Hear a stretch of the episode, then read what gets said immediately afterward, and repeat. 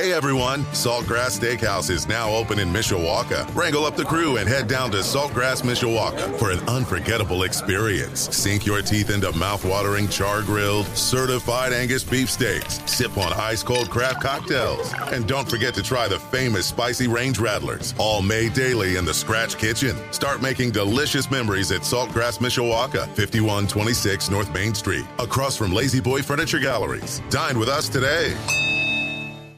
Portions of the day's programming are reproduced by means of electrical transcriptions or tape recording. This is Budweiser's weekday sports beat. Never say never, but never. I plan on leading this team with an unwavering standard. Everybody love everybody. We will call it the golden standard. And this is the standard that will drive this football program to its 12th national championship. With Sean Stires. I like that guy. Hey, what you could do is, is you could have a barbecue on that It's a good time, you know what I mean? On Sports Radio 960 AM, WSBT. He's running down the middle by the 50. He's bare chested and banging his chest. They're chasing him. They're not going to get him. And now your host, Sean Stires. Hey there! Let's roll into a brand new week. What do you say? Hope you're having a great day. April 25th. Last week of April's here. Man, this month has just flown right by, hasn't it? Has for me anyway. But NFL draft starts Thursday in Las Vegas. No first round picks this year for either the Bears or the Colts. So it's going to be kind of a weird draft. You know, if you're in this area, you're a fan of one of those teams, you know, in terms of, you know, teams we cover and all that kind of stuff. Kyle Hamilton, of course, expected to go in the first round uh, Thursday. Marcus Freeman, I saw him on the NFL Network this afternoon talking up his guy. Um, so, you know, again, draft coming up. We'll, we'll talk more about that a little bit in the six o'clock hour tonight as rapid fire in rapid fire, and of course throughout the week we'll we'll have more NFL draft talk. But today is about the blue gold game. Notre Dame spring football practice in the books. Marcus Freeman and the Fighting Irish on the clock now, and that clock could be ticking for 131 days, maybe a little bit short of 131, but little over 3,100 hours or so until the Fighting Irish and Ohio State Buckeyes kick off their 2022 seasons in Columbus, Ohio. That means this past Saturday's blue gold game, of course, the last chance we uh, had to uh, you know to see the Irish for about three and a half months or so. Training camp will open up in August. Who knows how much we'll get to see once camp does open? You know, we got one full practice this spring, a handful of other practices where we got to see drills at the start of practice and that kind of stuff. Got to talk to all the coaches and players and all that stuff, which was great. But just in terms of eyes on what we got to saw or what we got to see, you know, then we of course we got to see Saturday's scrimmage, technically the 15th practice of the spring, but obviously not as much practice. You know, it's you know, you got two teams that were drafted.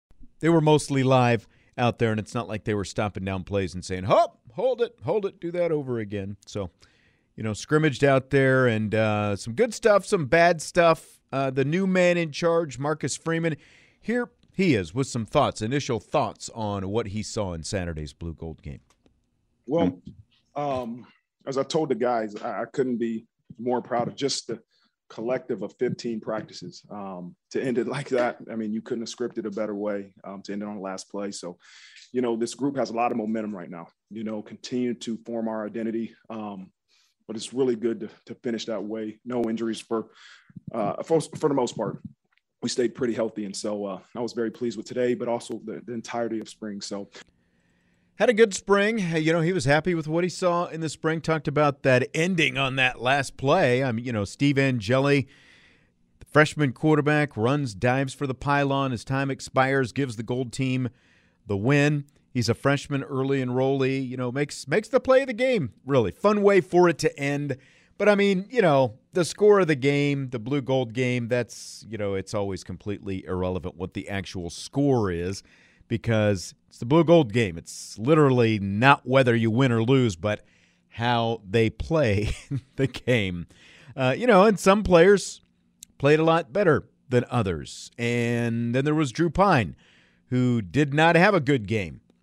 He had a good stretch of about four minutes or so at the end of the first half when he led the Blue on that touchdown drive, but it was, I mean, it was very up and down, topsy turvy for Drew Pyne throughout the day. And, you know, when I say the day, really, he only played a half, but he was inconsistent throwing the ball. Now, it was windy out there. Not sure, you know, what kind of effect that had on him because he wasn't available to talk to after the game. Don't know what kind of factor that was. You know, he looked like he was rushing things, didn't set his feet very well. You know, when it was time to throw, he looked like he either rushed his reads or just didn't make good reads. You know, combination of both, maybe. He was throwing low, he was throwing high, he was throwing behind guys. He was just kind of all over the place. And you know, you know that that back shoulder catch by Braden Lenzy not a good throw by Drew Pyne, but Lenzy bailed him out, made a really nice catch on it. Here's what Marcus Freeman had to say about the quarterback, Drew Pyne. Yeah, I think it was, I mean, a little up and down. You know, I know, I think maybe there was two interceptions in the first half, but in it's so easy to, to look at the quarterback. That's the position. You know, it's the position that you're going to get the praise, you're going to get the blame, you know, and that's why it's been important for me to continue to meet with those guys because I have to continue to, to think the way they think. And so um, a couple of them were bad at balls, a couple of them were, you know, it, it's not always on the quarterback, you know, and, and we don't turn the ball over. We know that we have to take care of the football, but it's a collective part that we have to everybody make sure we're on the same page. And and you know, there's got to be guys that make the quarterback look good, right? And that's the challenge. Like it's not always about making a perfect throw, but we have to have some guys that can make them look good. And so um, we'll evaluate it. But you know, I was listening. He played. I don't know how many plays in the first half, got zero break. Um, I'm really proud of him stepping up and playing for both teams. Yeah, how much that had to do with it, I don't know, but they chose to do that as well because, again, it's a scrimmage. It's not like you had to put him out there for, you know, consecutive drives all that time. You could have subbed somebody in on one side or the other for, you know, even just a couple of plays to give him a little bit of a break if you wanted to. And, you know, yeah, it's not all on the quarterback, but what we saw Saturday, it was 99% on the quarterback. It was on him. I'm sorry. Um, Pyne, you know, he because again, he played for both sides because Tyler Buchner wasn't available due to the ankle injury. This much is true. 9 of 10 for 56 yards, with a short touchdown pass to Andrew Janaszak. And I'm sure, you know, you had him catching a, a touchdown on your game squares card. But so that, you know, that's what he did with the blue team 9 of 10, 56 yards. Per, completion percentage looked great from that aspect. Not a ton of yards, you know, nine, nine completions, 56 yards. 13 of 23 for 129 yards, no touchdowns, both interceptions while playing for the blue team. Now, the gold team, who we went 13 of 23 for, had Michael Mayer. And he didn't do much in the first half until Pyne finally found him a couple times on that last drive. And, you know, Lenzy on that team as well, that catch that I talked about where he bailed him out with that back shoulder throw. If you combine all the numbers, though, for, for what he did for the blue and the gold, and they did separate the numbers on the stat sheet, he was 22 of 33, 185 yards. So 66%. And now that alone, just like, oh, 22, 33, 185. 66%. Okay. Very short touchdown pass to Janaszak, the two interceptions. And uh, the two interceptions said much more about his day than the 66%. You know, they, neither one of them, you know, like, again, like Marcus Freeman saying, well, it's not on the quarterback. Both interceptions were on the quarterback. The throws that were low into the ground, those especially were on the quarterback. The throws that were behind receipt, you know, because there's there were a couple times it's like, well, was that a miscommunication in, you know, in in route? Did you know did Pyne think that the receiver was going to do one thing, he did another? You know, that there were a couple of those out there. How much of that, I don't know, but there were just a lot of really inaccurate balls thrown. One of them being the interception by Jordan Botelho, And here is Marcus Freeman on the uh, converted defensive end, now Rover for the Fighting Irish. He's done a good job. You know, he's played Rover, Viper, and um, again, he's a guy when the ball's live, he runs, he hits, he's physical, um, he makes plays, and so he's a guy that is going to be a huge asset for this team. Yeah, I mean, he has shown his versatility and moving off that Viper defensive end. Uh, Freeman pretty short and to the point on Botelho, but you know he's at Rover now. Jordan Botelho, five tackles and the interception looks good. Good option for Al Golden, you know, to go along with Jack Kiser there at Rover. It'll be interested to see kind of what that looks like, and maybe how it progresses uh, once they get to, to training camp in the fall and into the season. Like, does does Botelho become, you know, like maybe a third down type guy? It'll be I'll be really curious to see just the, the length that he provides, and you could see that with that interception that he had as well, dropping back into coverage. The other interception, Marist Liufau had it, and uh, we got to see him for the first time in a long time Saturday because, of course, he broke his ankle in training camp last August. But, uh, you know, he was in line to be the will linebacker at the time when we got to see him flash some of his stuff Saturday. Yeah, it's good to see eight flying around. You know, I've missed him seeing him out there. And again, he, when the bullets are live, he's going, you know, and now he has to make better decisions after you make an interception. And, you know, I'm, the ref made me aware of some antics he did, which that's, again, that's learning. Like you can't do things in practice. I don't care if it's practice 15 or practice one, you can't do things in practice that you don't do in the game. And it's continuing to mature our whole team, not just Marist, but mature and understand the actions and the things you do in practice are going to be a reflection of what you do in the game. And so um, it was really good to see him make an interception and make a lot of plays. But we, as a football team, have to continue to mature and understand that, you know, energy and excitement is one thing, but hurting our football team is another. Yep, good learning moment happened in the spring, so something you can take care of now. And and with with Liufau out all of last season, that allowed the emergence of J.D. Bertrand last year, and he ended up leading the Irish with 101 tackles which is almost twice as many as the next closest guy. Drew White had 55 behind him. So Liufau now is back. Drew White is gone. Liufau looks a little thicker, a little stronger, moves moves really well. Still had three tackles, including a tackle for loss Saturday. So we saw good things from him. Bertrand didn't play this spring because he had surgery on his wrist. So it's expected, you know, that it'll be Liufau at the will linebacker, Bertrand at the Mike linebacker. That's a pretty exciting combination, and just the defense as a whole looked pretty darn good, I think, under Al Golden. Yeah, you know what? The ability in the plus territory to create turnovers is huge, you know, and and there was times I think the office was running the ball and running the ball. Then they tried to create a pass, but the, the ability to to keep teams out of the end zone um, was was really big. And so I know towards the end of the first half, the offense scored I think to make it ten nothing, but um, to keep those guys at the three points when there was multiple times being on the plus side of 50. I thought they did a good job. First time that Al Golden has been a defensive coordinator in what 17 years now. Didn't bring a ton of pressures. What you know, we saw him bring bring him from some different places when he did.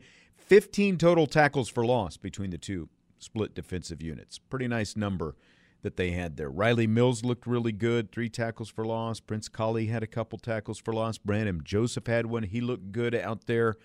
And uh, other side of the ball, guy who looked good was freshman running back Jadarian Price, someone who's been making a splash, uh, you know, as an early enrollee this spring. Nine carries, just 17 yards. Team as a whole didn't run the ball very well, but eight catches for 104 yards coming out of the backfield, including the 51 yard touchdown catch on the short pass from Steve Angeli. Here's some Marcus Freeman on the freshman running back Jadarian Price. Yeah, I think I said it on the air. Is just that we got I think 14 incoming freshmen, and, and you know the misconception is that if you come in early, like it's going to give you a better chance to play. And, and you know what? If, if you're a guy that's going to be able to play early, you're going to come in in June or come in in January. You're going to, we're going to know. And he's one of those guys. He's going to be able to help us. And uh, you saw it from the very first and second spring practice. And so he's a guy that understands um, the big pictures in terms of the playbook. Um, he still has to learn to do, but he's a guy that can make things happen. Um, that the transition from high school to college wasn't too big for him. Nope, look good, look good out there. That's for sure. Jadarian Price, uh, you know, didn't see a lot of Chris Tyree. He had a carry early, and that was pretty much it. Good day for Audric Estime, I thought as well, the big fella. But now it's all about the season opener. 131 days from now at Ohio State. So, what does Marcus Freeman see as the biggest challenges that he has between now and then?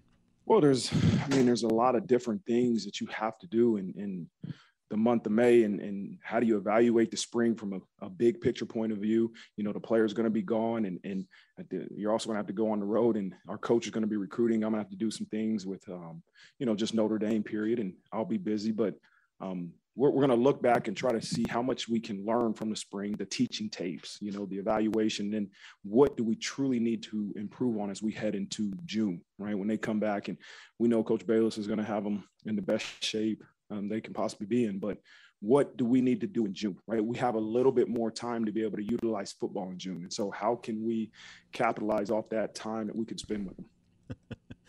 I'll tell you what, Marcus Freeman's only been a head coach for what, a little bit less than five months, I guess, now. But um, is that officially his first word salad? Uh, you know, there was there was some stuff in there, but I think he's got the word salad game down on point. You know, uh, that was 45 seconds of saying things, but not really being overly specific about what those things are. Well, we're going to look at film and we're going to recruit. And we're going to do some things, and we got June coming up. Okay. But what did he learn about his team? And what did he learn about himself as well in his first spring as a head coach? About the team, for sure, is that they respond to being challenged. And that was what I spent a lot of time in those off days. Okay, what challenge do they need today? Right? You can't just, hey, let's go do the same thing and go get through practice. No, it's like they, they got to be challenged. And so I spent a lot of time of thinking about what they need for that day and a way to challenge them. Um, I get 10 minutes with them in our team meetings. I mean, it's all I get because everybody needs their meetings from the head coach, special teams to the position coaches. And so um, we have a, a, a, strict time that we have to be off the practice field. And so I spent a lot of time for those, preparing for those 10 minutes, what challenge I wanted to uh, present to them on that day. And so they respond to challenges. For me, um, it, it's just continuing to and learn right? That how do you continue to get better? How do you continue to pick the brains of others? How do you continue to evaluate yourself? And it's a big part of it is taking feedback, you know. And I know everybody knows Coach Orgeron was here, and and but what I told him, I said, if you're going to be here, right, I want feedback. I want things you've seen, and, and that's the only way to grow, right? Nobody wants to hear what they're not good at or what you need to improve at. But when you have guys here and, and you have guys around you, right, our staff, really, really good coaches, how do we take feedback, seek feedback, and learn from it and grow from it. See, now that was a good answer. That was a good answer right there for Marcus Freeman. Challenged his team this spring. His team responded to the challenges that he gave them. You know, challenge everything was one of the first directives he gave his team back in December when he was hired, and it sounds like he's pretty happy with their first responses to the challenge. And then you've got a head coach like Ed Orgeron who comes in.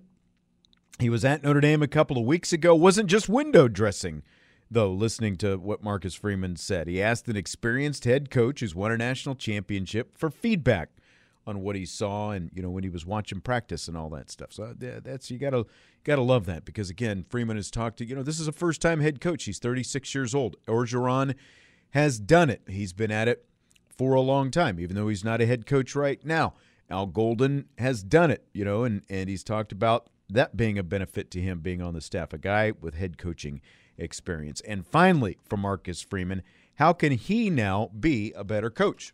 Yeah, recruiting never stops. That's the first thing. Recruiting, recruiting, recruiting, right? Today's recruiting, tomorrow's recruiting. Every day we have to recruit. And every coach has to have that mindset. It's about we have to get the best players in the country that fit this place. And so that's an everyday responsibility, an everyday focus. Um, in terms of, of how do I become a better coach, a better coach? And I mean, there's many different ways to enhance what you do. You got to be able to talk to other people um, that are currently head coach or former head coaches look at situational football, um, continue to look back at this spring and say, okay, where, what positions, what schematic uh, areas do we need to improve at, and then try to address them. Not not wait to fall camp as much as what can we do in June, what can we do in July. You know, you got some coaches going away, but coaches that are here, we have to all maximize the opportunities that we have to be around our players. Recruiting never stops. Recruiting, recruiting, recruiting. Gotta love it. You know, how do you become a better coach? Recruit better. Continue to get better talent. Nick Saban, Kirby Smart, Dabo, Urban Meyer, you know, when, when he was still coaching in college. Common denominator is not just the, you know, the wins in the national championships. What got them there was recruiting the elite talent. And uh, that has been the recurring theme for Marcus Freeman since he took over as head coach. Get the top talent, to sign on the dotted line, and you know that helps overcome some shortfalls in that uh, that may occur from you know here or there in some other places as as a as a rookie head coach, as a guy who hasn't quite done it yet. You know, one game that he's got, one game under his belt as a head coach. So, uh, gotta love to hear that. It was a big recruiting weekend. They got a commitment over the weekend. All kinds of good things still happening for the Fighting Irish on those recruiting trails. And again, I mean, we've got three plus months now until fall camp begins. So we'll have more. We've got um, some uh, some comments from a lot of different uh, Notre Dame coaches and players because we got so much of it this spring. We haven't had a chance to uh, to play all of it for you yet. So we'll uh, you know we'll have more. Uh, coming up here over the next few weeks, you know some of that kind of stuff you'll be able to uh, to hear as we work our way into the summer and toward fall training camp coming up in August. We're going to take a timeout. When we come back, we'll talk more about the blue gold game and some thoughts from Bryan Driskell from IrishBreakdown.com. What he saw good, bad, ugly, some of it, you know, better. Well, we'll talk to him about that coming up next, though. Uh, we're brought to you by Budweiser, the king of beers, locally distributed by United Beverage Company of South Bend. Sports fans, this Bud's for you. Tim Growl State Farm Insurance. Save money on home and auto insurance with Tim, serving both Indiana and Michigan. Call 574 232 9981.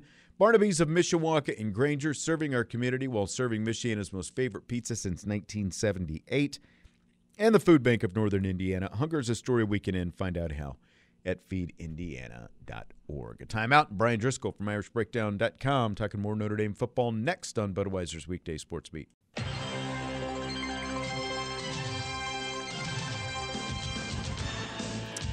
Well, it is that time. Bryan Driskell, IrishBreakdown.com. Going to jump on and continue some Notre Dame football conversation. Gorgeous day to be uh, out at the Blue Gold game Saturday, huh? Oh, it was. And it was even better for me because I was kind of indoors a little bit. Uh huh. But it was like an open area. So Indoor, outdoor. nice beautifulness, but then also not get the sunburn. Nice. Very nice. Great combination. Yeah, absolutely. Um, well, let's let's just jump right in and talk about Drew Pyne. Um, mm-hmm. Pretty up and down day for him. What did you see as the biggest culprits? What you know? Let let me ask you this first of all, because you were, you know, Darren and I were calling the game, so you know we did have the window open, so we could tell more than probably if you were sitting in the regular press box. You know, like just how windy it it it mm-hmm. seemed out there. How how much impact do you do you think that had? You know, the the win may have had, and then just kind of continue with you know your your your overall what you thought of Drew Pyne's day. I really didn't think the win played a factor into it, Sean. To be honest with you, I, I look at Drew and I, the win doesn't impact the footwork, and he was rushing throws, and he right. Was I talked about that as well. Not yeah. seeing guys come open, and you know all those type of things that aren't impacted by like maybe a couple deep balls might have, but he didn't really throw the ball down the field because the wind really impacts you the way it was Saturday if you're throwing it like vertically. Well, the best throw he made all day was a vertical throw. It was called back by a penalty, but it was the yeah, throw he, he, made to Michael Mayer. Right. He was missing on like throwing the ball over a running back's head three, you know, five yards in front of him. Yeah. Right. It was rushing his footwork. It was rushing his mechanics. It was just he was either going through his reads too slow or too late. And I think those were bigger issues. He just didn't look comfortable. And and and that's what was weird, John. That that's not what we expected from Drew Pyne. I mean, we saw him against Wisconsin and Cincinnati last year look poised and confident and handling the offense, and we we just didn't see that guy. You know, and we talked last week about this being an opportunity for him with with no Tyler Buchner because he was going to get more reps, and I think everyone saw it as an opportunity. But mm-hmm. I think we also on Friday talked about his emotions and that how that can kind of affect him a little bit. Um, just looking at him, it it almost looked like maybe he was just trying too hard at times as well. Would you agree with that? Yeah, and I think that's been an issue for him all spring. You know, I, you know where I come down, Sean is I've said this. You you know my stance on this. I don't care about spring games. I don't. Right. I remember when Nate Montana won an MVP and Montgomery Van Gorder outplayed DeShone Kizer.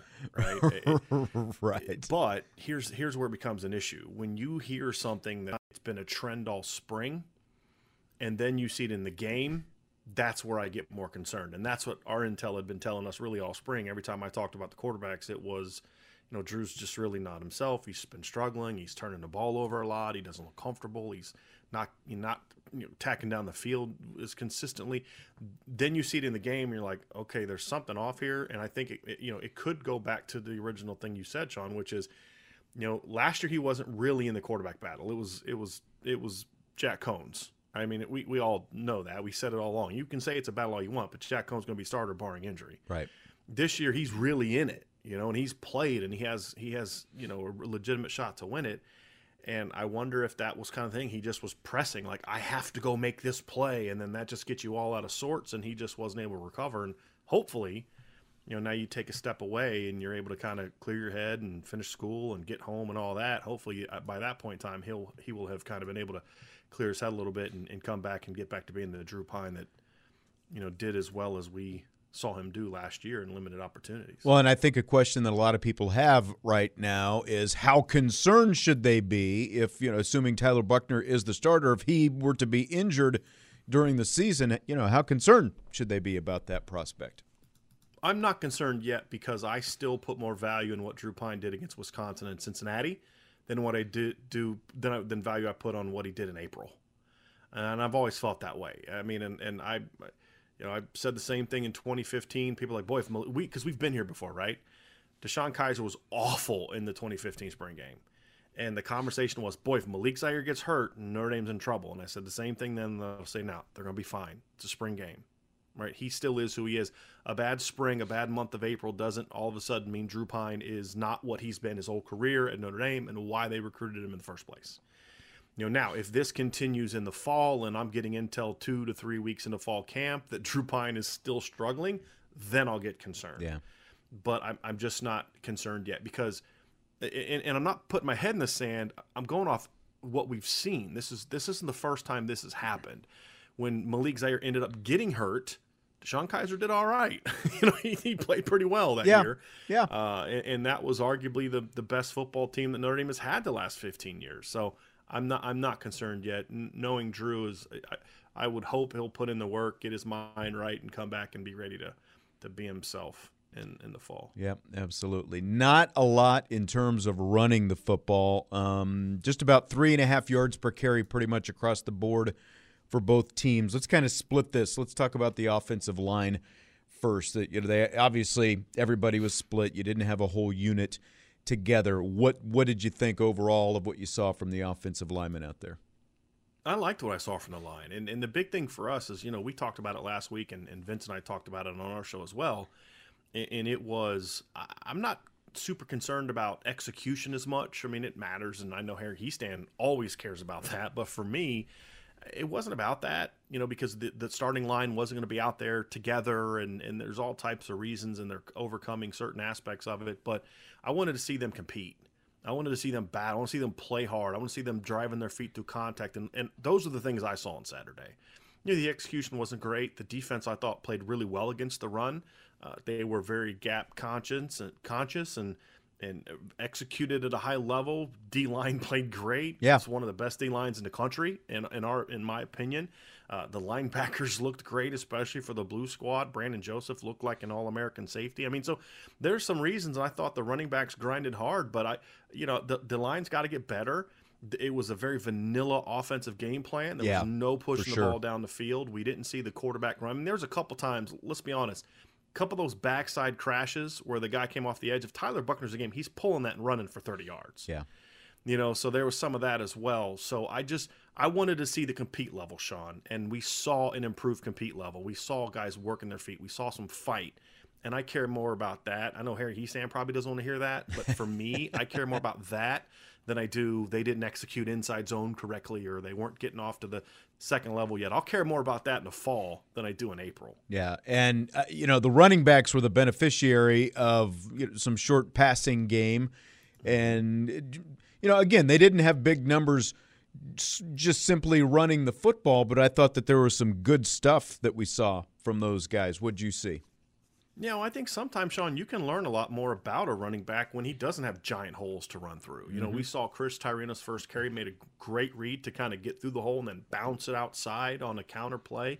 So Audric Estime turned a couple plays where it looked like he was going to get minus two into plus four you know, those are the things that you can see. And then, of course, in the pass game, like you mentioned, there was certainly some impactful plays. And I thought Audric Estime ran really well. Numbers won't blow you away, but he was the most effective runner of the guys that got more than two carries. He averaged, you know, four and a half yards a carry. And then, you know, Jadarian Price didn't do a whole lot in the run game. I think it was like 12 yards on nine carries, but he had over 100 yards receiving. Yeah. And we saw some explosiveness there. So the running backs were everything I, I thought they would be when you consider the circumstances, I thought they looked good, and obviously we didn't see a ton of Chris Tyree and a ton of Logan Diggs, but you know, I believe you and I discussed this last week. and all the shows kind of blend together sometimes, but I, I know on some show last week I said I don't really care what, about Chris Tyree and Logan Diggs. I, I feel like I know what they can do. I want to see Audric Estime and Jadarian Price show me something, and I thought they both did.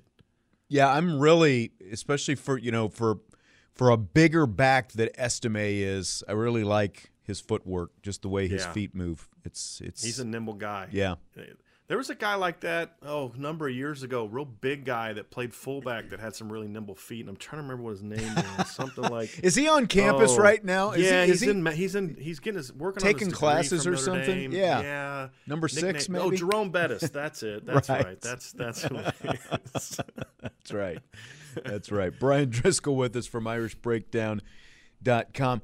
We talked a little bit about Jayden Thomas last week. Mm-hmm. He made a couple of plays out there. Did you come away with maybe you know some some more you know higher hopes for him than maybe you would have thought going in? Well, I didn't really have any hopes at all going in. That was the thing. Is like Think you know, we had same. heard all the yeah we had heard all these things about how well he did in the in the practices leading up to the bowl game and and and all these. But you know then we'd get to the the very few practices we were allowed to be at and we didn't really get a chance to see anything, right? So it's like, well, I hear good things, but I don't know what the kid can do. He was injured. I mean, he played as a senior, but he had like a, a bad turf toe issue, so he was kind of slow and not explosive, which tells you a lot about his toughness, right? Because mm-hmm. let's be honest, in this day and age, there's a lot of guys that probably would have just sat out and said, "Hey, I'm going to start thinking about my future," but he battled through it. So it was nice to see him out there performing. And then the, the surprise for me, because he's a bigger bodied kid, he's smooth. You talked about with Audric yeah. Estime. I was surprised how elusive. I mean, he made Ramon Henderson look bad on that one that one play where he just kind of juked. He uh-huh. froze him, stabbed inside, and then just outran him. Caught a screen pass, and then kind of cut back outside. I didn't realize he had that in him because of you know again senior year he just didn't have any explosiveness because of the foot injury. So that was a really pleasant surprise to see Jayden Thomas. Not just that he played well, but the things he was doing that I didn't know he really had in him that was the really encouraging thing for me. Yeah. Defensively, Al Golden, first defense. You touched on some of the different units a second ago. Just your thoughts on what you saw schematically from Al Golden's first defense. Wasn't a super complex defense. You know, we saw some some diversity from alignment. You know, some under fronts, over fronts. It looked like I don't know if uh, call them like you know double eagle fronts, but sort of like a three man front with like two guys on the edge you know, we saw mixing up coverages a little bit. It wasn't super complex. What what I liked about it, Sean, was is it was it was aggressive within a relatively basic framework, which is you know they brought some edge fires and you know they brought the safeties down, and but they were super gap gap conscious. That's what I thought helped so much against the run game was you know everybody says hey this is your gap fight hard to win in your gap, and I thought that the defensive line thrived in that really well. I thought the linebackers and safeties flew around the field for the most part. I think the biggest thing for me too was there was plenty of opportunities for the tackling to be a problem, and it wasn't really for the most part, with yeah. the exception of a couple plays.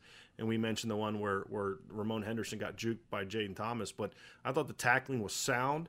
The biggest thing for me, Sean, is one of the things that I observed about last year's team is it was really fast and I thought it was coached well. You know, there's a couple moments here and there where they, you know, they were obviously still adapting, but I thought it was coached relatively well.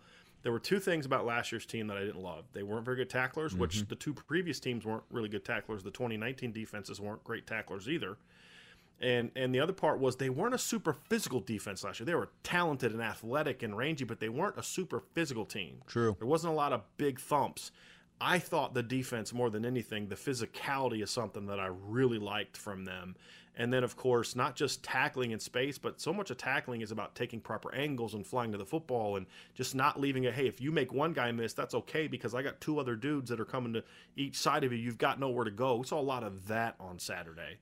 and and I thought that was very encouraging because the thing about a spring game is sometimes it's like, well, this side didn't play well, so that's bad. Well, no, they didn't run the ball great because the defense played really well. Yeah. And I think that's more what I what I liked is is when the offense made big plays, it was guys stepping up and making plays, and when they couldn't, it was because the defense was playing really well.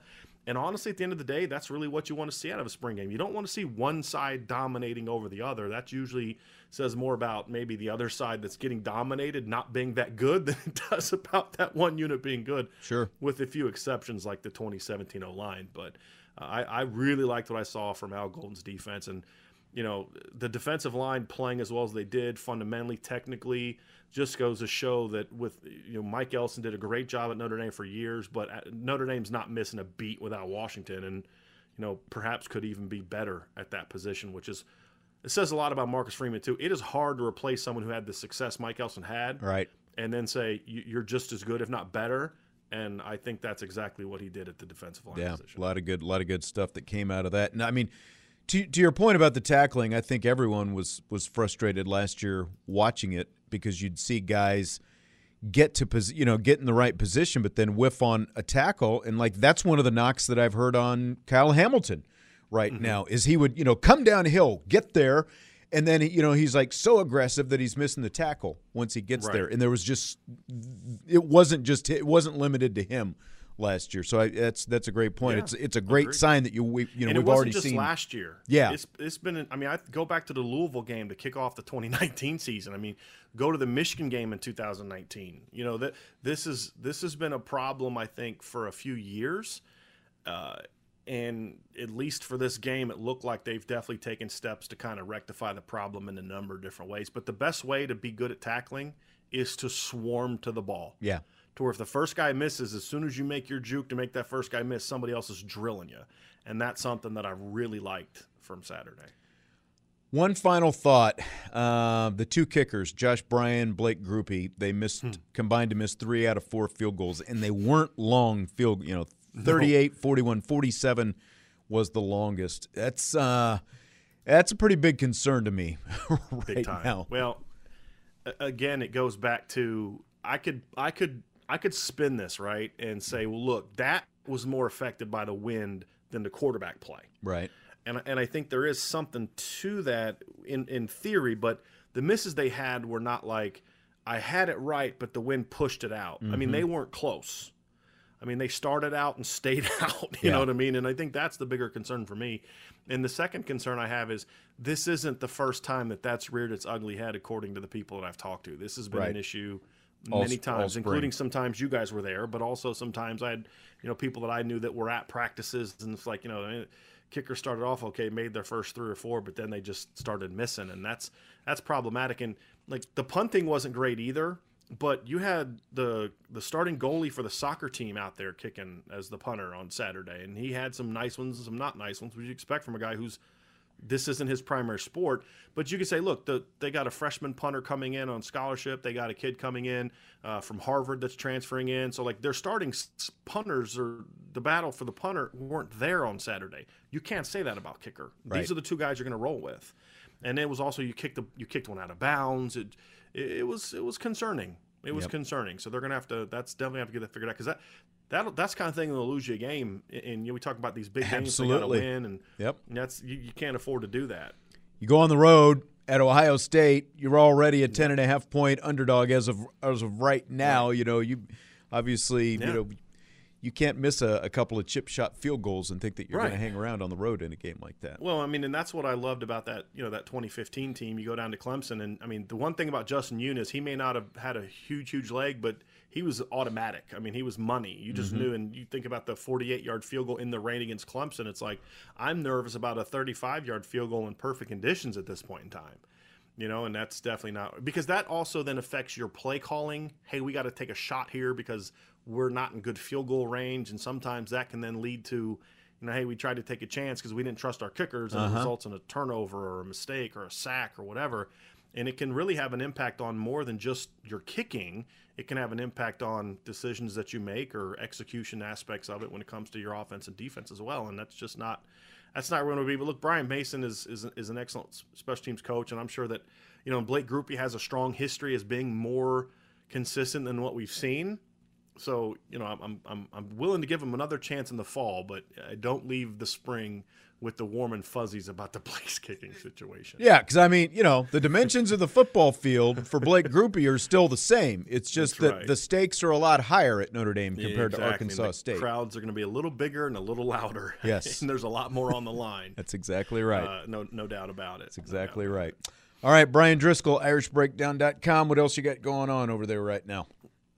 Well, in about 40 minutes, we're going to start a live show on our Irish Breakdown YouTube channel. We're going to carry the announcement of 2023 offensive lineman Sam Pendleton, who's going to make a decision tonight between Notre Dame, Michigan, Florida, and NC State. So we'll Okay. talk about that. If they get him, we'll talk about what it means for Notre Dame. If they don't get him, we'll talk about what they do next. So uh, you can join us on our YouTube channel at 6:30, and then of course lots of updates on this past weekend's visitors. And I'm going to kind of talk about sort of a post spring look at the team, some breakout players, what we learned, that type of stuff. So I'll have that all week at irishbreakdown.com as Okay, well. sounds good. And we'll have Ryan Roberts on tomorrow, and we'll talk about what happens with that commitment tonight. And so he's super fired up. The, this is draft week for Ryan. He's really That's- that's right. It's like, hey, dude, you got some recruiting you got to handle this week too. I'm like, oh yeah, I know, I got, I got it. I got it. he's got it all going on. That's right. That's all right. sounds good. Thanks as always, Bryan. I'll talk to you later. Thanks for having me on. Yep, absolutely. Bryan Driskell, IrishBreakdown.com. We'll take a timeout. We come back. Sox are uh, White Sox uh, battling the injuries right now. We'll talk about that. Bobby Hensley, he's on his way back from Talladega. He'll join me for rapid fire in the six o'clock hour. Yes, he does have a driver in the car with him, so uh, he will join me, and we'll talk about. What he saw at Talladega, as well as other topics from the NFL draft to uh, baseball and more. That's coming up in the six o'clock hour. It's Budweiser's weekday sports beat. Budweiser's weekday sports beat continues on Sports Radio 960 WSBT. Well, tell you what, the injury bug just keeps biting the White Sox. Eloy Jimenez, the former South Bend Cub, is on the 10 day injured list with a right hamstring strain.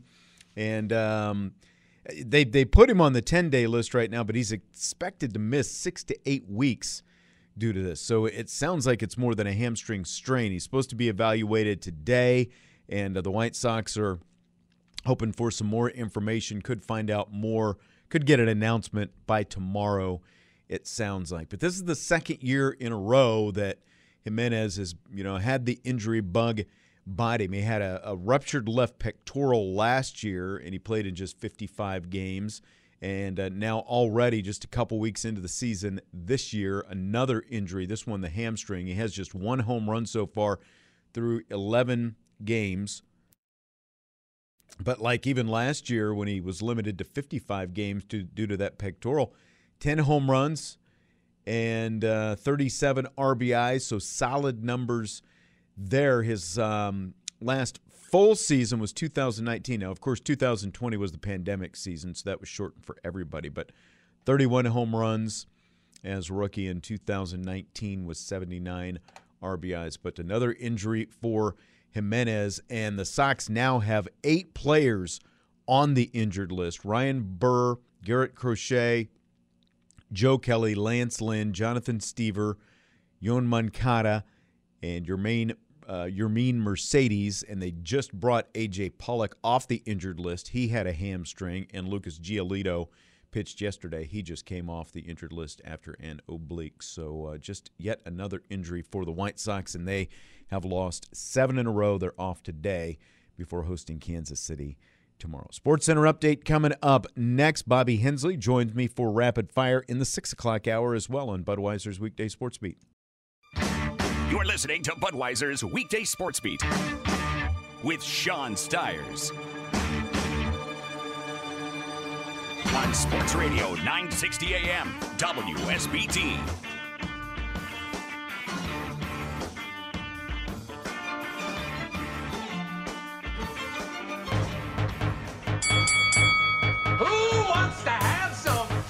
Rapid Fire starts now on Sports Radio 960 AM, WSBT. And now your host, Sean Stires. Yeah, and I'm joined by Bobby Hensley. Yeah. Yeah. hurling insults off the air in my direction. You know, I I'm just sorry the truth hurt. well, I don't know about that. He's coming back from Talladega right now. Here's what I want to know. Um, is Busch Light is that like required for entrance when you go to one of these things? You know, like down there, Talladega. Like, does everyone just walk around with buckets of Busch Light? Um, if you don't have Busch Light shirt, hat, or a case of beer with you, they don't let you through the gate. uh, Busch Light's like the the fancy people drink down there. That's what I thought. That's kind of what I have heard. You know, and of course it's uh, it's it's an Anheuser Busch product, and we're proud of of you know Busch Light here, Budweiser's weekday sports beat, and all that kind of stuff. But like to me, you know, Budweiser, Bud Light, you know, that's like the champagne of beers, you know. But but like you said, down there, it sounds like it's like it it like Busch Light or nothing. I think pretty much, huh? Yeah, there's a lot of um, of a, another brand that's pretty low rent beer. But Busch Light was even this morning. I looked and I saw several crushed cans on the ground outside my campsite. Yeah, I was I was um, with some friends a while back, and you know we were in a hotel. There's a liquor store right next door. I was you know the one elected to make her, and this wasn't like back in the college days, you know, when you're scraping up dimes and stuff like that to go buy some beverages. Um, you know, I was supposed to get the Bud Light and came back with Busch Light because the you know like the packaging and stuff is really fairly similar. Like when you you know sit and look at like if you just you know don't look that closely, and so I kind of yeah. got If your eyes are closed, they look very similar. they're not that dissimilar. Now don't you know? I asked uh, something else. I asked you off the well. No, I'm not even going to go there because then you'll just start hurling insults again. So what you're saying is Busch Light is the official beer of the southern part of our country, pretty much the southeastern. Well, definitely in the NASCAR circles, if you win the uh, the pole, meaning you qualified first, they give you the Busch Pole Award. Okay. so Well, they definitely endorse and enjoy it. that branding has gone a, a long way. It sounds like you know they they know their fan base, I guess. Uh, so so you're coming back from Talladega. Who won this thing? Was it Ross Chastain? Did did, did I see that? That is correct. He's uh, his owner is Pitbull, by the way. Really? Okay. Yeah, a little fun fact. All right. Interesting. Yeah, he. uh, Go ahead. I would say he won. He was an underdog. Nobody saw him coming. Last lap, there was a big wreck, and he pulled through. What? This was your first trip to Talladega. What? and- I think uh, when I when I talked to you last week, you called this a bucket list type thing. What? What about Talladega makes this a bucket list type destination event? It's one of the the main tracks that everybody that follows NASCAR wants to go to because they talk about the facility itself. It's a it's a party from all week from Thursday until Monday morning. It's they the facility is so large they have real roads in the infield and there's just a party. Every ten feet is a different campsite with a different vibe, a different party. There's so many events to go to. It's just one of those things that's if you're old, you might not enjoy it as much, but for anyone uh, below the age of 40, there's a whole lot of fun and a lot of trouble you can get into. I bet there is. Now you've been to Daytona as well, right? Correct.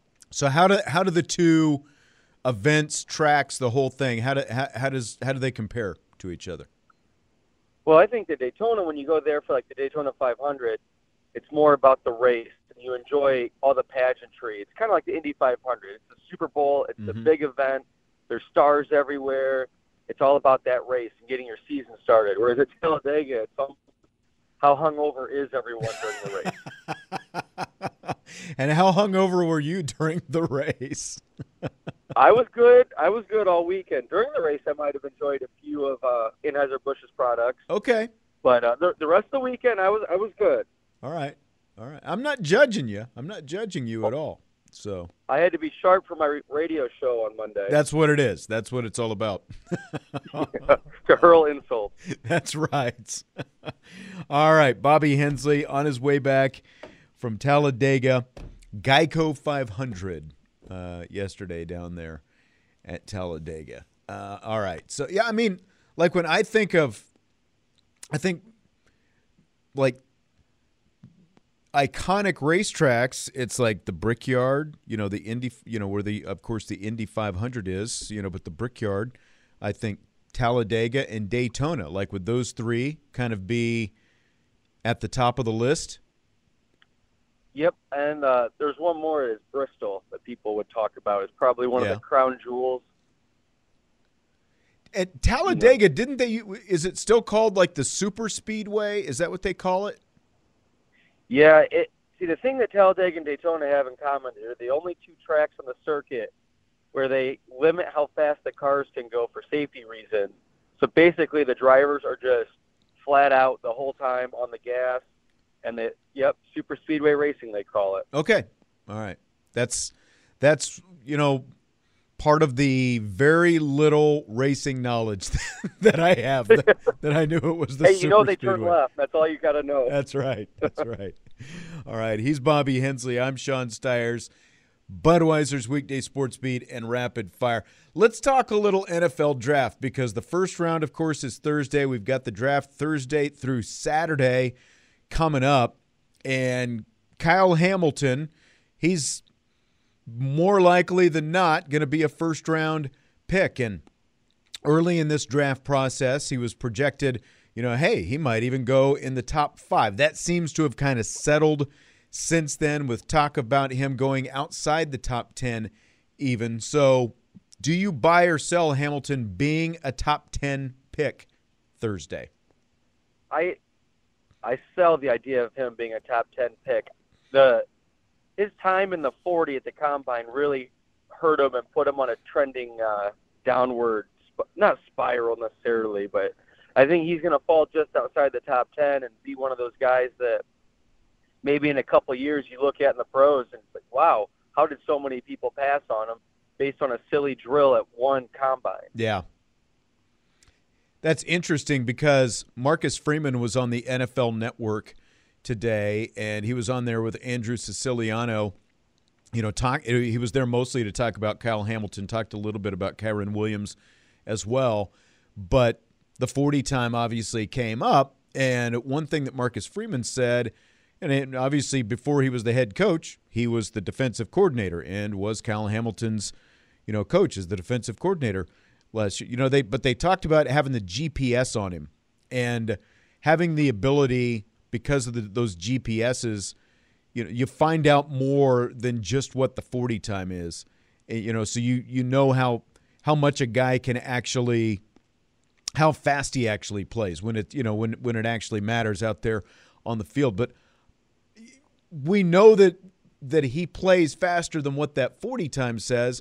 But you know, but you do have a couple of things. It's college football compared to the NFL, and these NFL guys have these hard numbers, and I think they look long and hard at that 40 time. And now I don't think that they're that they're necessarily. I, I think that that having that slower 40 time when you're talking about how a guy transitions from college to the NFL because how many really good players have you seen you know have we seen they go from college to the NFL and they and they don't pan out for one reason or another I think that it's that there's just enough doubt that some of these guys have some of these general managers have about taking someone because safety is a non-traditional position anyway when you're talking about the top 10 and when you've got that sort of, you know, little cloud of doubt, that seed of doubt that gets planted in these NFL general managers' minds, I think that is enough to scare some guys off. Like, I think Kyle Hamilton is still going to go in the first round somewhere, but I'm going to sell him as a top 10 pick as well. You know, I think he's a great player.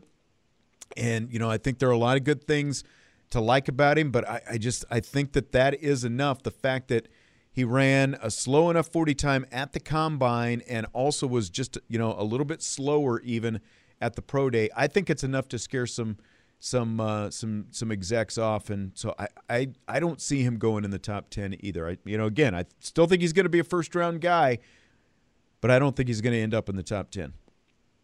and I think some of that stuff's a little weird anyway because you know speed for a safety, speed at every position matters. But I wish that that 40 yard time would have pads on because there's a difference between straight line running from a Oh, absolutely. to Yeah.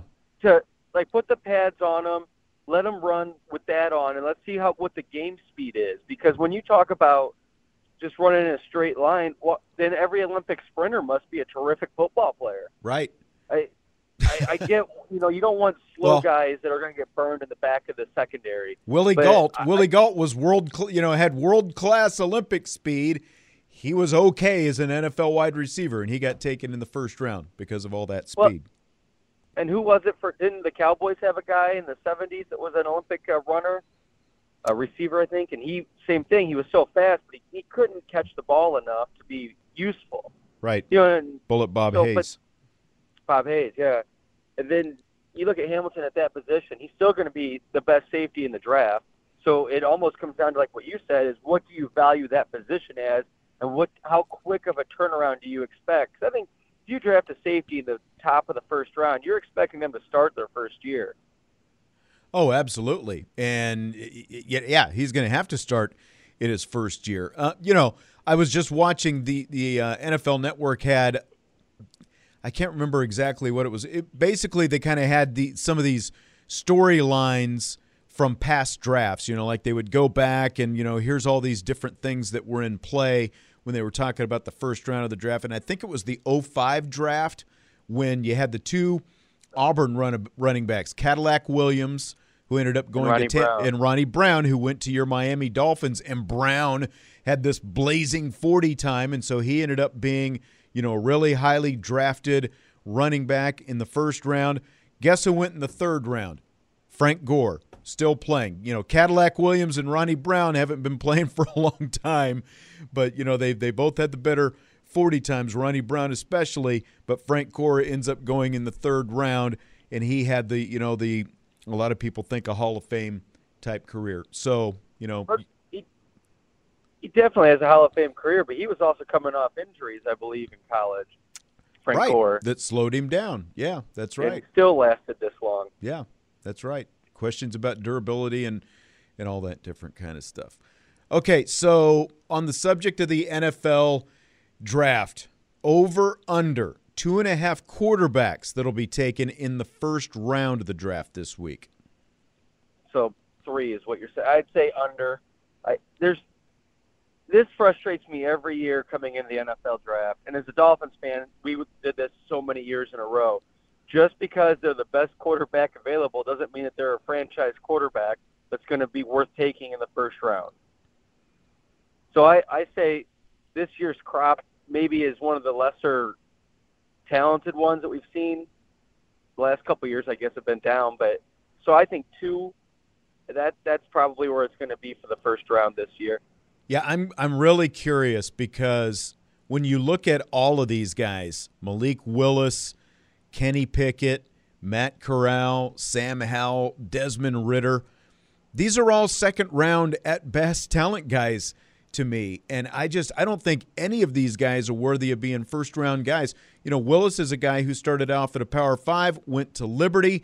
Nobody had even heard of this guy until the draft process started. He wasn't even a guy who, you know, where like you were seeing these, oh, here's this Malik Willis and here's all these great things he's doing, even though he was at Liberty. Nobody nobody even heard of this guy. He just reminds me so much of Trey Lance just because of it, it seems like everyone wants to to put him in this category because of potential and because he's got, you know, athletic ability and all this, you know, the the dual threat and all this different stuff. And you know, the 49ers a year later, I think they're pretty much regretting their pick of of Trey Lance. And Kenny Pickett had a great year. There's no doubt about that.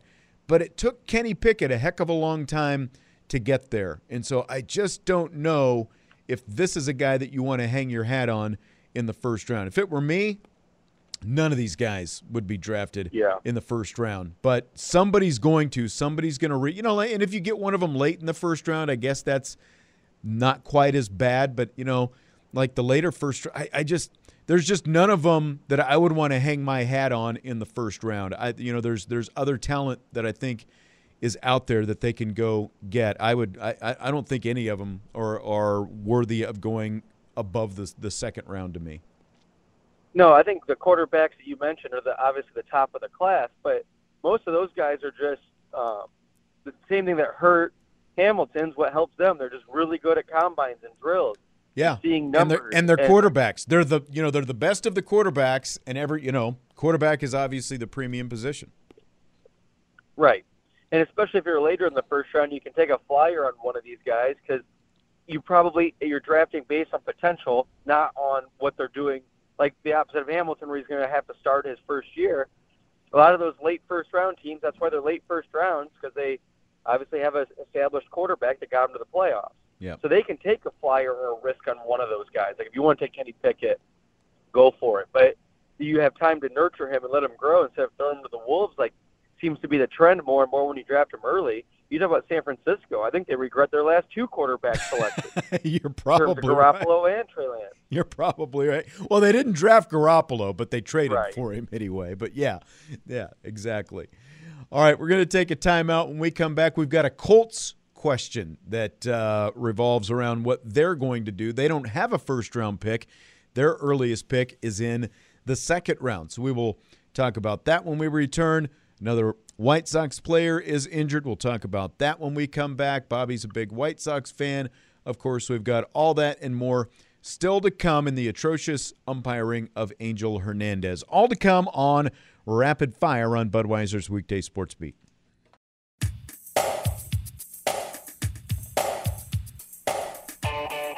Budweiser's weekday sports beat and rapid fire continue on Sports Radio 960 AM WSBT with Bobby Hensley, Sean Stires on this Monday. Hope you're having a good day after the weekend. Bobby is uh, circling around to Indianapolis right now, and the Indianapolis Colts don't have a first round pick in this week's NFL draft. So here's my question, Bobby. Second round rolls around.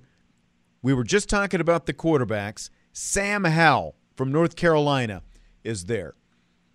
Should the Colts select Sam Howell with that second round draft pick, or should they address an immediate need like wide receiver?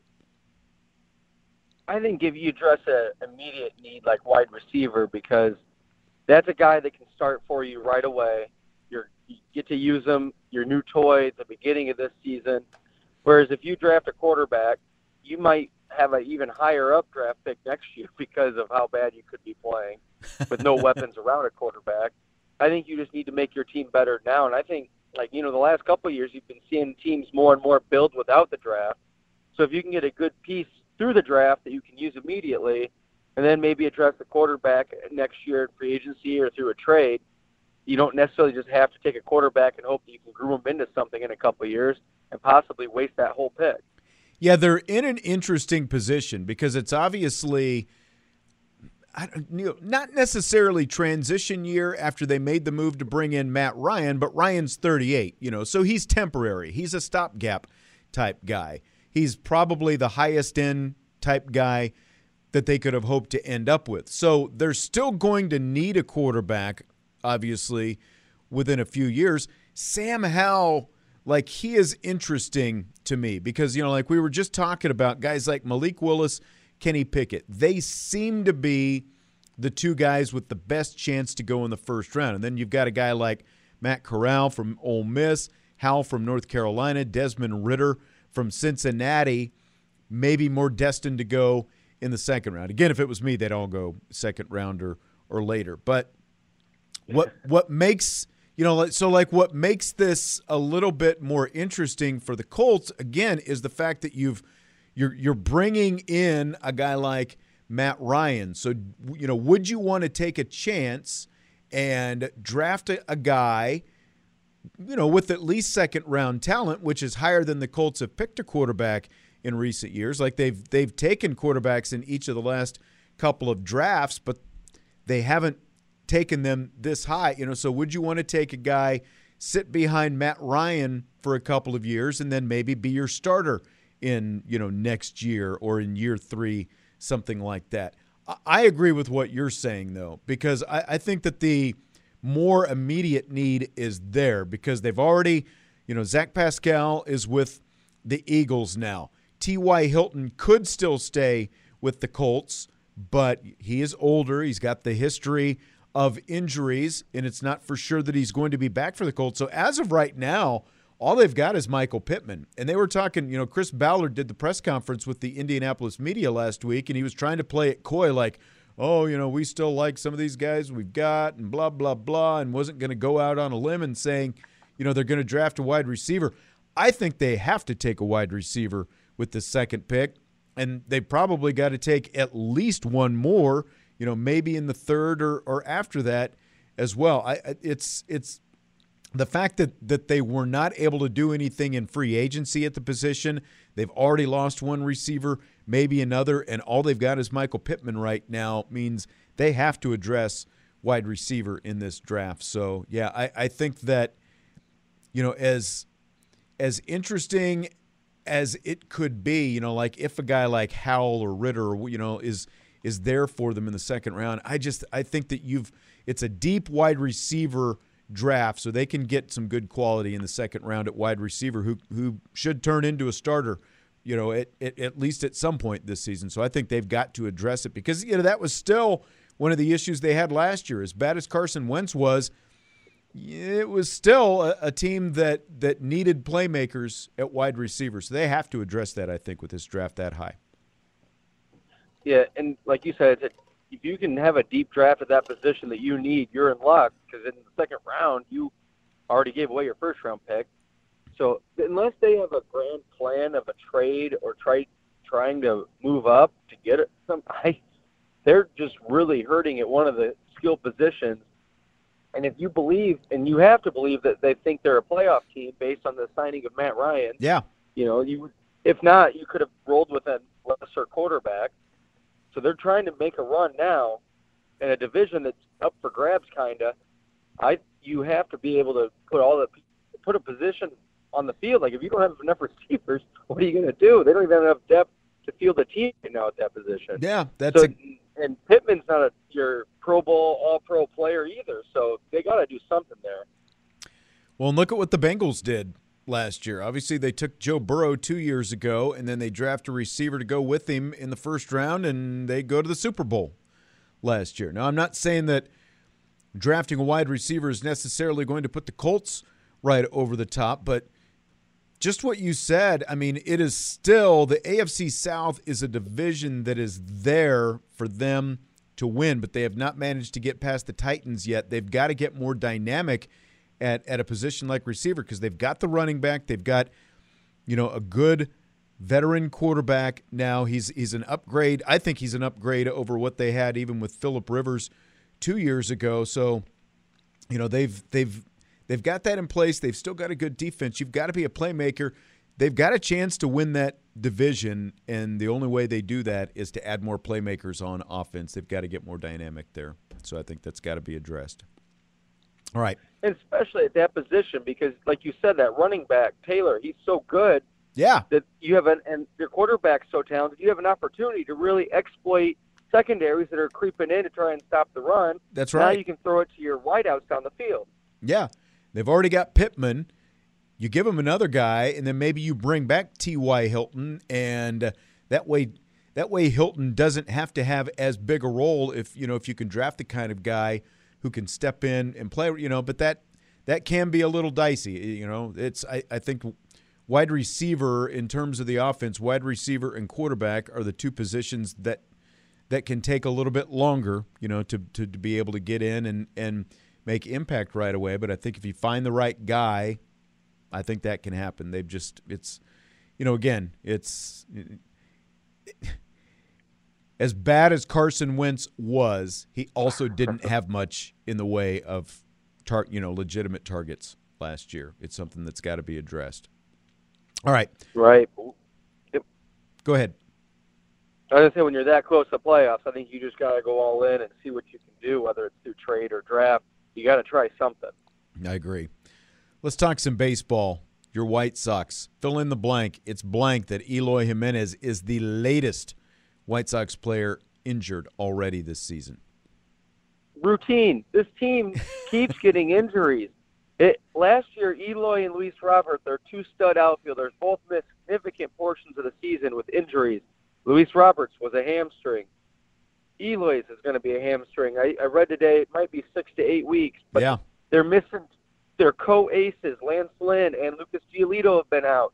It's just amazing how many pieces of this team that um, Yoán Moncada hasn't even played a game yet, and they just it's hard to start the season hot when you don't even have half your starting team.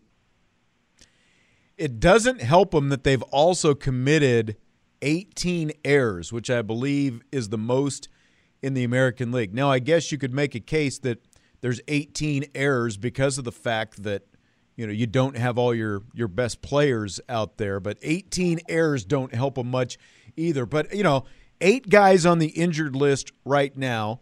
Pollock and Giolito just came off the injured list. It is just amazing, and apparently, you know, I saw where they you know, address some things, you know, with the training staff and, you know, the way they, they do things in the off season. So I don't know if they're just snake bit or if there's actually anything they can do to prevent this. Like when you're talking about the amount of hamstrings that it seems like they have, that seems preventable. But I don't know. They are just the uh, the bad luck team of baseball right now. The, I mean, the bright spot for them is they're only a game and a half back, and the rest of the AL Central – is still not that good. So, you know, if they can get these guys back, you know, they can just as easily go on a hot streak, I think, at some point, probably beginning with tomorrow night against Kansas City. But it's just it's just amazing how many guys have been hurt already for the White Sox. When you say snake bit, I, I suppose you're right. You know, you have, that's what they did last year. They were missing so many key guys. And it was almost amazing as a fan to watch them still lead the division by six, seven games all year. They, the lead never really grew, but never really shrank. So it's, that's fine. And then you get your guys back, and then they made the playoffs, and then nothing happened. This year was supposed to be one more step forward, another Yeah. year of maturity, another year of experience, the playoff experience now. And you're doing the same thing you did last year. Eloy missed most of last year. He's going to miss most of this year now. It it's just amazing. But how many years in a row can you count on your division not being very good as a gold ticket to the playoffs? Because your backups might not be better than some of those bad teams in the in the division. So that you can't keep relying on that because the Tigers are getting better. The Twins are making an effort to get better. As you get closer to the deadline, if those teams are still in the hunt, they're going to make some trades. And your trade is going to be nobody because you're getting a guy off the injured list. Yeah. Let me ask you this specific to Eloy with these injuries now the last couple of years. Again, pectoral last year, hamstring this year. Would you consider making him the full time designated hitter? You know, to kind of, you know, considering the injury history, take some wear and tear off him, that kind of thing. Yes, not only is he like injured, injury prone now, he's still young. And last year's pectoral injury occurred when he tried to rob a home run and went Mhm. over the fence. Right, So that's kind of a freak injury. That's not a training staff issue. right. Um, but yes, I think you limit a guy like that who he's a liability in the field anyway. He's not making Gold Glove caliber plays. He's not Right. making throws. So I think that you limit everything you can do with him, and that he's said he wants to play the outfield. That's his personality. And it was kind of um, I read an article that La Russa said if he bats well, they'll allow him to play the field. And plus, they are pretty shallow as outfielders, so I guess it kind of helps to have him out there. But the, he has to be the DH. And you have Abreu at first and Grandal at catcher, and those have been rotating through DH. And Exactly. Andrew Vaughn. And I think you just need to make Eloy that's his position, kind of like Yordan Alvarez does in um, Houston. He very rarely plays the field anymore because he had a bunch of injuries. Then last year, that guy batted 305 at 35 home runs, 100 RBI. That could be Eloy if you make him not play the field. Yeah, I think at the very least you've got to make him, you know, a bigger part of your DH rotation. You know, maybe if you know if he's DHing two out of every three days or something like that. You know, because you know now again I, I realize when you get into when you've got this many players with injuries, it's it's never going to be a perfect situation. But I, I think that I think they have to consider something like that because of what you just said. One, you've got the injury history. Two, he's not that great an outfielder anyway. So Yeah, the, like I said, though, the only problem is okay. That I think that all sounds lovely on paper. Who you trotting out in left field yeah, now? Eh, that's Andrew exactly. Yep, that's Jake right. Burger converting him into an outfielder because they're not going to be very defensive specialists. But I just think it's worth it to have Eloy in your lineup every day, and if you limit his outfield reps, I think that helps. Yep.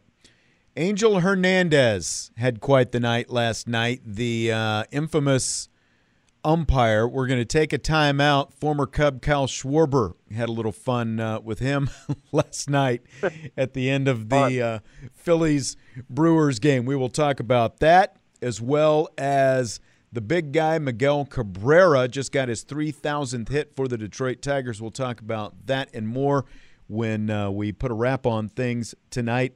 A couple more questions to go in rapid fire after this on Budweiser's Weekday Sports Beat.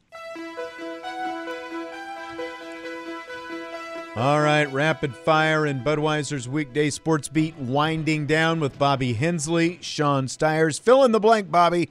It's blank that umpire Angel Hernandez is the top trending baseball topic coming out of the weekend. I think it's hilarious would be the word I'd use. There's a guy like you know, as an umpire, if anybody knows your name, you know you're really screwed up. Yeah, that's true. And that guy's been screwed up for so long. He's probably one of the last dinosaurs left that just is a complete mockery of the position. And I don't even know why he's still there. And I mean, I guess if any of our listeners missed what happened last night, Angel Hernandez rung up Cal Schwarber on a pitch that was now I've seen some people say it was a strike, you know that it you know that it caught the you know the the the low and away edge of the strike zone. It was it was borderline, but like to me he missed it. You know, like when they show the strike box and all that kind of stuff.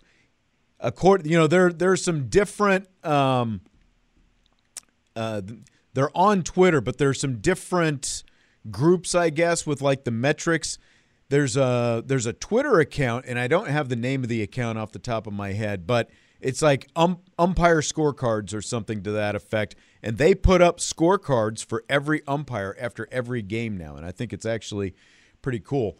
But according to them, he had 11 balls that he called strikes last night. He had an 85% uh, hit rate last night, which was uh, one of the lowest of the weekend, I guess. And, uh, you know, he called that strike on Schwarber. And Schwarber, you could tell by, you know, he he, th- he flings his bat down and he's arguing and he's yelling at him. He gets ejected and all this stuff. Consistency was what Schwarber was talking about. And that's all anybody wants is consistency because it's one thing to call a strike on a pitch that's just out of the strike zone but you can't call both high strikes and low strikes that are outside the strike zone. You you know, it's major league pitching. Guys have to know which part of the plate they've got to cover. And you can't call an outside strike zone, you know, on on all the quadrants. You know, and that's what set Schwarber off. You can't call inside and outside and high and low because what are you going to cover now if you're Kyle Schwarber? If you know, if a guy is calling pitches off the plate you know, all over, both high and low and inside and outside. He rang up six batters on pitches that were outside the strike zone last night. He's a joke. He's always been a joke. You know, he sues the league for discrimination.